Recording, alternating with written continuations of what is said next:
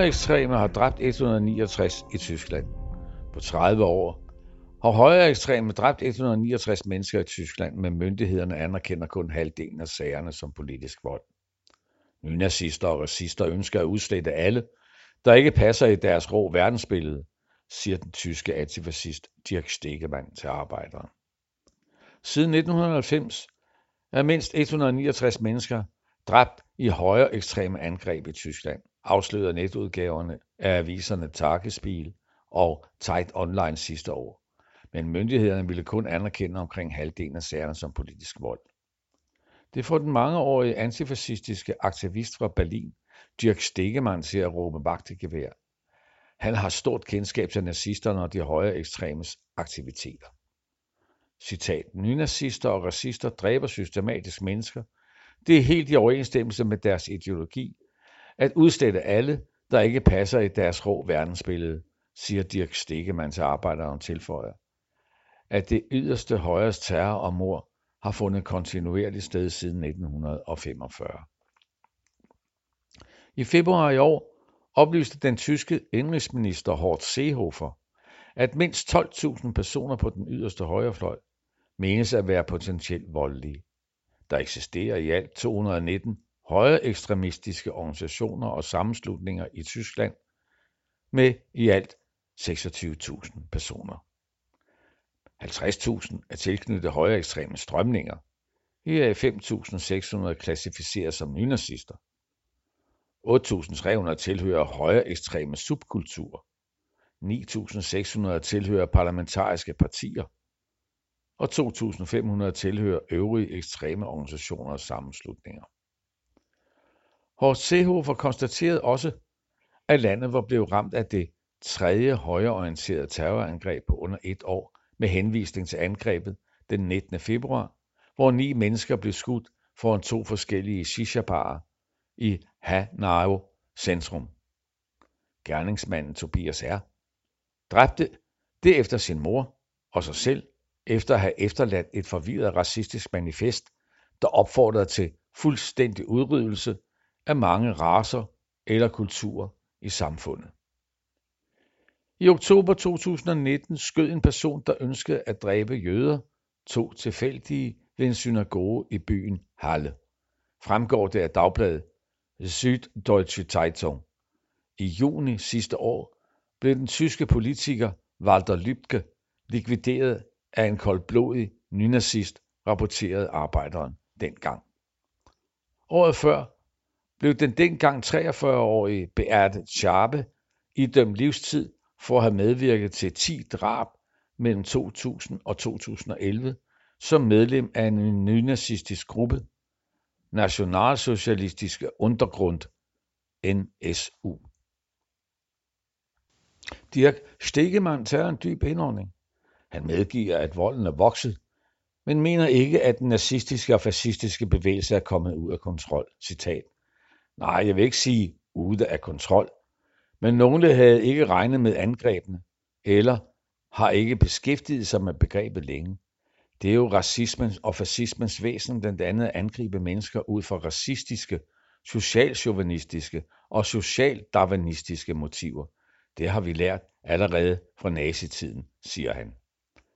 Dirk Stegemann mener, at årsagen til de højere ekstremes fremmars i Tyskland skyldes mange ting. Men blandt andet, at det daværende Vesttyskland i modsætning til Østtyskland aldrig for alvor blev aflyset, aflyset for nazister efter 2. verdenskrig.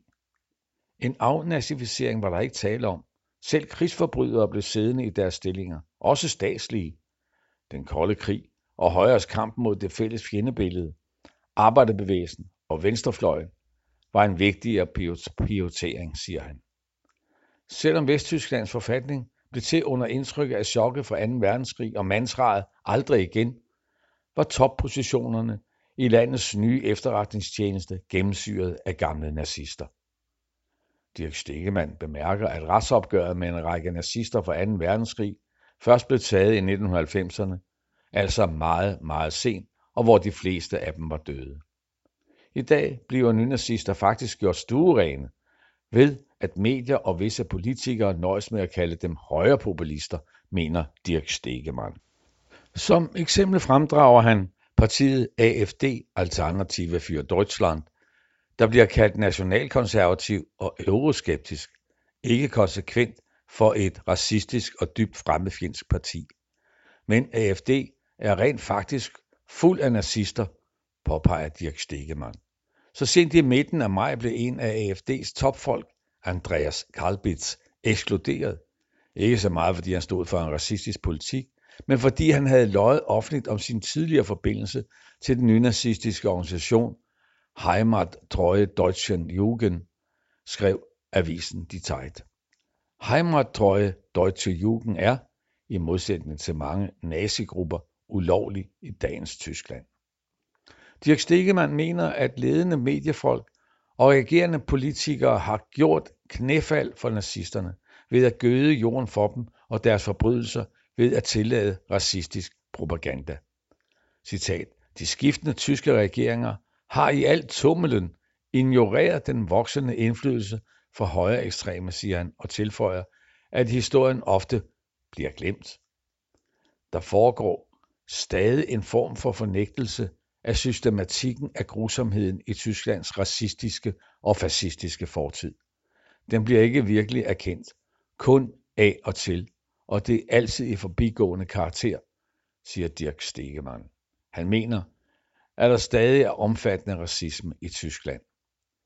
I dag bliver alle sorte og farvede betegnet som kriminelle og næsten per automatik mistænkeliggjort.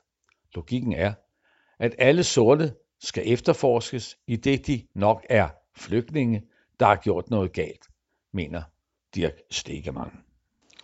Dirk Stegemann er dybt bekymret over at ledelsen i politi og sikkerhedstjeneste vender det blinde øje til naziforbrydelserne. I forvejen er der afsløret et netværk af højreekstreme i både tysk politi og hæren. Sidste år afskedede herledelsen 49 ansatte fordi de havde højreekstremistiske holdninger eller adfærd viste en ny rapport fra forsvarsministeriet. Efterretningstjenestens efterforskning viste at de to personer som var ansat i forsvaret var medlemmer af et netværk som svor troskab over for det nazistiske Tyskland. I 2017 blev en gruppe officerer anholdt på grund af mistanke om at de havde planlagt et ekstremistisk angreb i september sidste år fandt politifolk under en razzia mod nazister en dødsliste med omkring 25.000 navne og adresser. En del af navnene på dødslisten var blevet fundet via politiets databaser hvilket antyder at nazinetværket har haft kontakter dybt inde i det tyske politi og militær. I januar i år oplyste de tyske myndigheder at omkring 500 soldater i den tyske hær er mistænkt for at være højreekstremister. Citat. Især afsløringerne af nazigruppen NSU viste at der er forgreninger og netværk helt ud til det statsligt ansatte beretter Dirk Stegemann. Under et af NSU-mordene i 2006 hvor en tyrker blev skudt på sin internetcafé i byen Kassel i Hessen af en nynazist sad en agent fra den tyske efterretningstjeneste BFV på gerningsstedet men foretog sig intet. Fremgik det af en artikel i det tyske dagblad Junge Welt fra 2014 i øvrigt kom det frem at efterretningstjenesten havde kendt til medlemmerne af NSU-gruppen i mange år. Alligevel greb den ikke ind. Og agenten selv var stærkt højreorienteret og kendt i sin barndomsby som Lille Adolf i hans hjem fandt politiet tilladte våben og Hitlers manifest Mein Kampf. Citat Samtidig med disse afsløringer af NSU fremstiller politi og efterretningsledelsen sig som fuldstændig ufejlbarlige og nærmest med et sandhedsmonopol. Alt hvad de siger er sandt og alle andre tager fejl pointerer Dirk Stegemann. Desuden vender Dirk Stegemann sig imod at myndighederne i samarbejde med politikere og medier i mange tilfælde sidestiller såkaldt højre- og venstreekstremister efterretningstjenesten BFV kalder autonome grupper for venstreorienterede ekstremister i sin årsrapport for 2019 sidestiller dem rask væk med højre ekstremister under den fælles paraplybetegnelse ekstremister. Ja, myndighederne har drevet symbolpolitik ved hele tiden at påpege faren for ekstremisme på venstresiden, siger Dirk Stegemann. BFV har også som noget nyt inkluderet den nye klimaorganisation Ente Gelente som ekstremistisk på grund af at organisationens mange organisationer med civil ulydighed. Det fik straks partiet De Linkes klimaordfører i forbundsdagen, Lorenz Göste bagting til at reagere. Ifølge logikken i BFV årsrapporten kan Gandhi fremover klassificeres som ekstremist, bemærker han over for dagbladet Süddeutsche Zeitung den 19. maj. Solidaritetsorganisationen Rote Hilfe, der hjælper politiske fanger og flygtninge, bliver i BFV årsrapporten kaldt ekstremister, mens dagbladet Junge Welt ikke udtrykkeligt forpligtet sig til ikke-vold. Endelig bliver sammenslutningen af antifascister og gamle modstandsfolk fra krigen, VVN-BDA, benævnt som ekstremister. Citat. At anvende betegnelsen venstreekstremiste i samme sætning som højreorienteret terror er helt uanstændigt, ikke bare tilslører og undskylder det højreorienterede racistiske vold, det kriminaliserer enhver antifascistisk venstreorienteret modstand netop imod disse fremherskende strukturer, siger Dirk Stegemann. Han slutter med at advare mod de, der taler om, at de aller yderst højre ekstreme er harmløse og har ret til at have deres meninger. Citat. Nazister, racister og fascister, hvad de end kalder sig, kan ikke på demokratisk vis vælges. De har ingen demokratisk basis og har derfor heller ikke de samme rettigheder til, ligeberettiget med andre meninger, at udbrede deres teser, propaganda og had. Du har lyttet til en artikel fra Arbejderen. Abonner på vores podcast på iTunes, eller hvor du ellers hører din podcast. Du kan også klikke ind på arbejderen.dk for meget mere journalistisk indhold.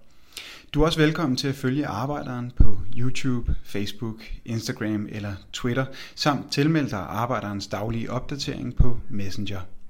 Vil du i kontakt med redaktionen, kan det ske ved at sende en mail til redaktion Tak fordi du lyttede med.